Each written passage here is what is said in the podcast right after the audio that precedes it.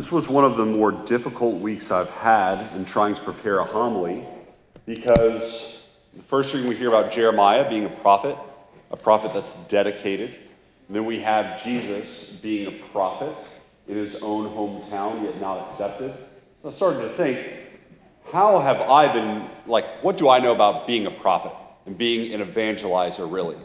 And I've recognized that I had very little to say as far as the success side. And so, very little to share on that end as well as a practical guide. But then, just in the sacristy a few minutes ago, it clicked that both Christ and Jeremiah are destined to failure.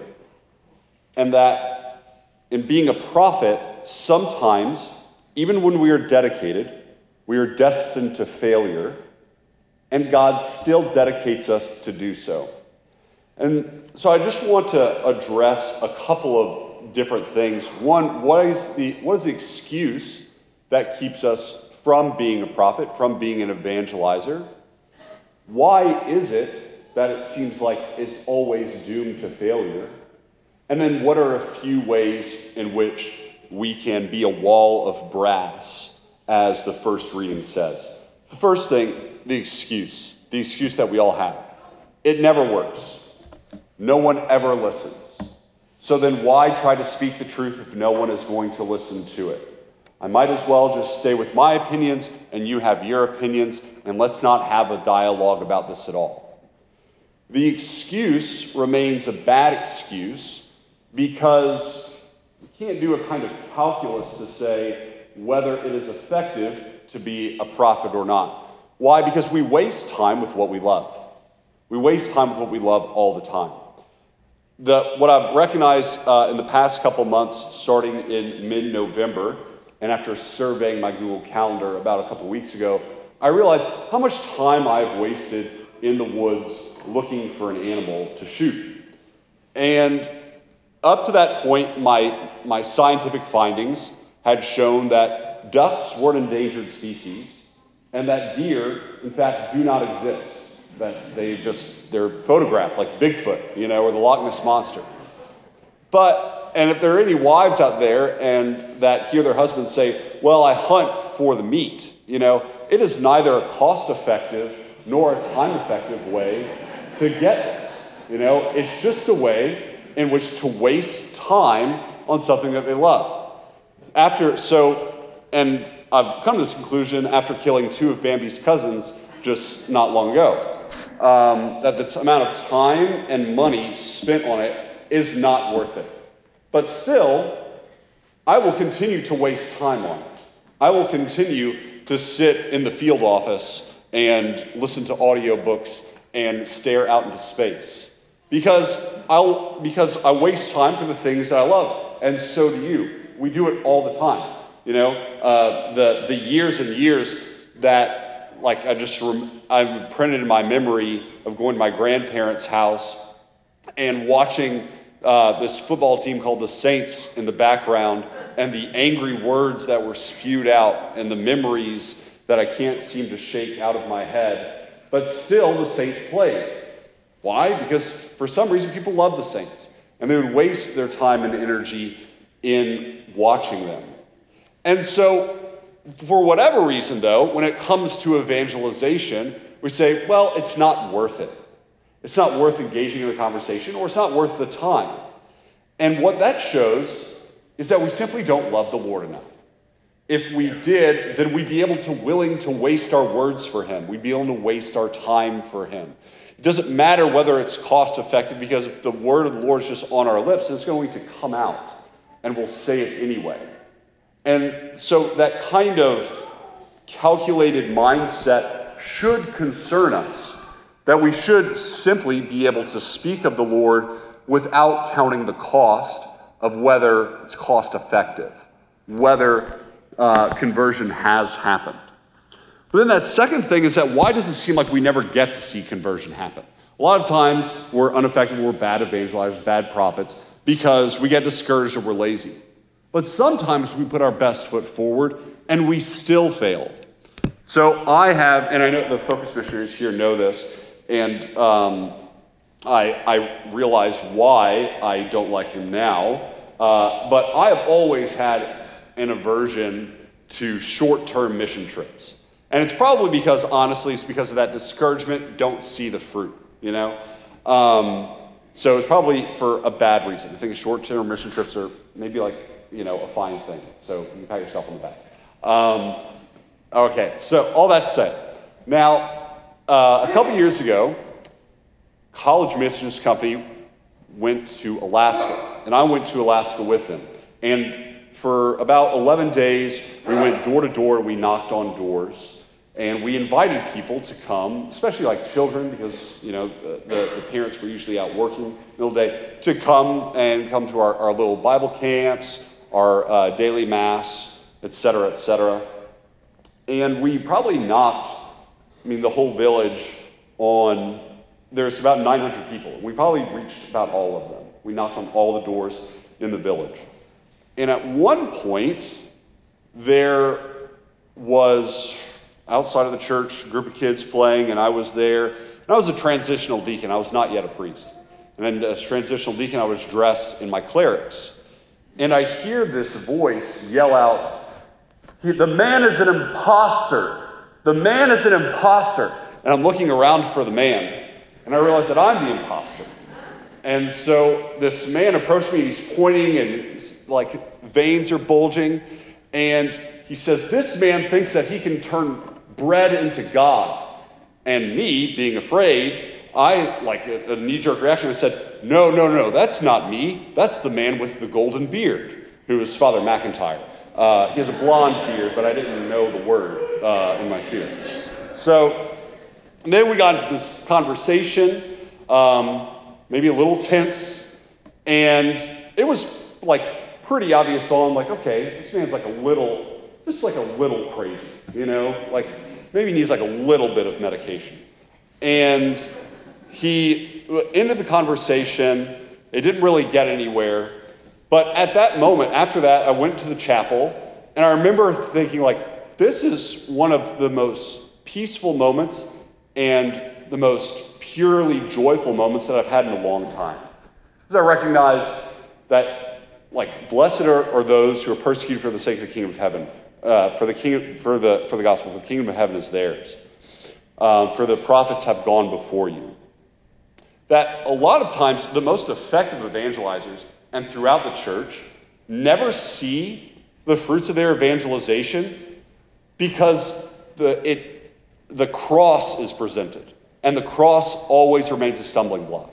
We recognize throughout the history of the church, the most evangel- uh, effective evangelizers are martyrs. Martyrs obviously never see the fruits of their, their uh, evangelization. Why? Because they're dead after they're martyred. They never get to see it. You know, uh, a lot of times, like whether it's a priest at a parish and he's not liked by that parish, but the moment he leaves, that parish blooms, why? Maybe because the priest was like saying something that was really hard, you know? Maybe it was a difficult conversation that you've had with, you know, a sibling or a child or a parent or something like that, and then never really get to see it until after that person's funeral. Like that happens all the time with funerals that uh, a holy person within a family will pass, maybe a grandmother or grandfather, and then it's like the baton, the baton is passed on to those family members and they received the gospel. Why? Because the imprint of the cross was there. Sometimes the fact that we do not see our effects with evangelization shows that we're actually doing the Christian thing because we are offering the cross. And as long as the resurrection is not seen, there will always remain a stumbling block. And so it's not our job to kind of survey or supervise, say whether this is, again, cost effective whether I am actually bearing fruit. It's the Lord's fruit to bear, and it's His to harvest. And so, if we are participating in the cross, then, and sharing the cross, then we're doing what the Lord is asking us to do. So, what are a few ways in which we can then just like kind of firm up ourselves? Obviously, preaching the truth is important, getting the truth right.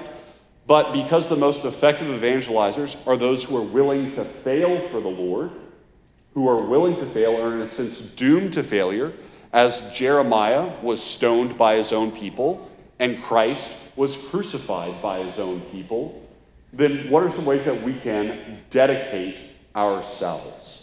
Because that word that we heard in that first reading was dedicated. I have dedicated you a prophet. I've been reading this book um, called Dedicated by this author, Pete Davis. And he talks about just a few, and it's about um, how millennials, my age and under, struggle to commit to anything, and we're just kind of stuck um, in infinite browsing, kind of in the hallway of life. We never really open any doors or walk through them. And he offers a few different tips on how to dedicate ourselves. And again, why is dedication important? Because Jeremiah was a wall of brass, he, w- he did not budge. The martyrs, though the truth that came off their lips were not accepted, their character was accepted. They're willing to fail for the Lord. So, the first thing that I think he mentions is very uh, interesting. Tells a story about this woman who kind of grows up in this kind of affluent family, and she wants to be a tattoo artist. And so the way in which she decides, you know what, um, and I'm not recommending any of this, uh, recommending any of this for, for children. For well, I'm not recommending any of this for anybody. But you know what I'm going to do uh, to make sure that I don't get a white collar job? I'm going to get a face tattoo. So she gets a face tattoo. Why? Because you probably don't want to buy real estate from somebody with a big face tattoo. You know, you probably don't want to like have that as your stockbroker. You know, if you have somebody with a big face tattoo. She had to burn the bridge. She had to burn the bridge from doing anything else if she was going to be a tattoo artist. Now, once she was able to do that, then she was able to commit. She didn't have that dead weight. And so we all carry this dead weight with our own, whether it be an occasion of sin, whether it be a certain friendship, whether it be uh, just associating with a group of, of, of worldliness, that we need to kind of burn the bridge, get the face tattoo, so to speak. You know, if it's if it's a struggle with lust or whatever, and we need to block the phone or flip phone, anything in which it's a dead weight that prevents us from failing for Christ, then we need to be able to get the face tattoo. The second thing that he mentions is the idea of vocalization. The idea of vocalization. Um, for those who do not know, um, there's this program called Exodus 90. Exodus 90 is for 90 days, people take on these ascetical disciplines where they take cold showers every day, uh, no sweets, no snacking, no unnecessary phone use, no TV, holy hour day, and the like. A couple years ago, I, I said to myself, well, I'm not going to join a group. I don't want people to know. I'm going to be humble and do it myself for Lent. Two days later, I changed my Lenten penance because it was like, this is really hard, and I don't want to do this. Why? Because there was no vocalization. No one else knew about it. There was no accountability. I could move off of that very quickly and there not be any consequence. But now, whenever taking up Exodus 90, and there's a couple groups that are that are in existence right now, and um, because there's accountability, it's much more fruitful. You know, because I know that there'll be penalty for it. You know that Jeremiah himself is someone who later on says, like, I wish that I had never been a prophet. Why? Because now that he's vocalized himself as a prophet, he can't go back. He has burned the bridge and he has made it vocal. People are holding him accountable to the word of the Lord. He is expected to be a Christian. So, vocalizing whatever goals that I have for shoring up my desire for holiness, or just vocalizing my Christianity within the workplace, within the family, or within friends' circles, so that that expectation, like Jeremiah, will be put upon me. And then that third uh, thing the idea of dedication itself, that word dedication. It has two meanings. One, obviously, to spend time and to invest in. But then the second, very interesting, is to be made holy, is to make holy. Whenever St. Pius was built um, a few years ago, the initial rite that the church performed was the dedication of a church.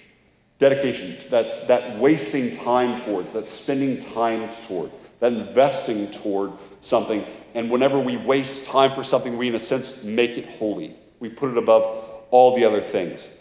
But it's not us who dedicate ourselves to God as much as a prophet, I dedicated you, as God dedicates himself to us.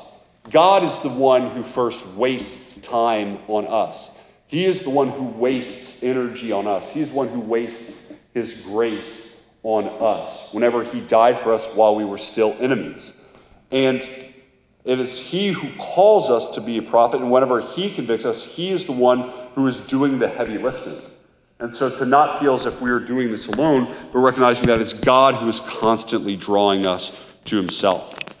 And so we ask that the Lord can give us a greater love for himself, that we can be willing to fail for him as we are for those that we love and that which we love, and that we can dedicate ourselves as a wall of brass to whatever he desires.